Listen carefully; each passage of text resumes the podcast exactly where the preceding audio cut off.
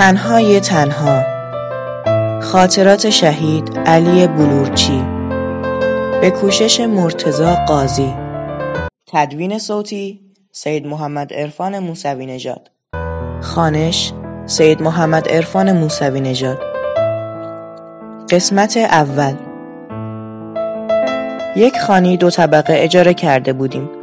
یک طبقهش دست ما بود. مهران یک سال و نیمش بود. تازه یاد گرفته بود از پله ها بالا برود. اما بلد نبود بیاید پایین. یک روز از خانه رفتم بیرون و بچه ها را گذاشتم پیش پدرشان. بعضی وقتها این کار را می کردم ولی آن روز دلم خیلی شور بچه ها را می زد بالاخره هم طاقت نیاوردم و برگشتم خانه. همسایه ایمان تا من را دید گفت بچه ها تو به امون خدا ول کردی و رفتی؟ بعد هم برایم تعریف کرد که چه اتفاقی افتاده. بچه ها توی خانه میمانند. محتاب همراه بچه های همسن و سال همسایه می روند روی پشت بام.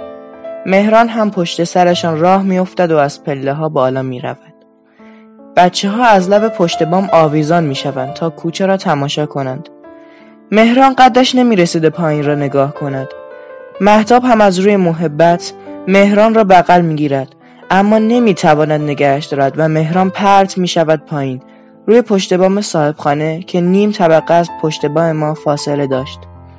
خانم همسایه از صدای گریه بچه ها خبردار می شود خدا را شکر اتفاقی برای مهران نیفتاده بود.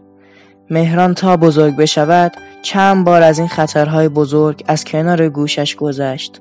اما خدا می‌خواست اتفاقی برایش نیفتد.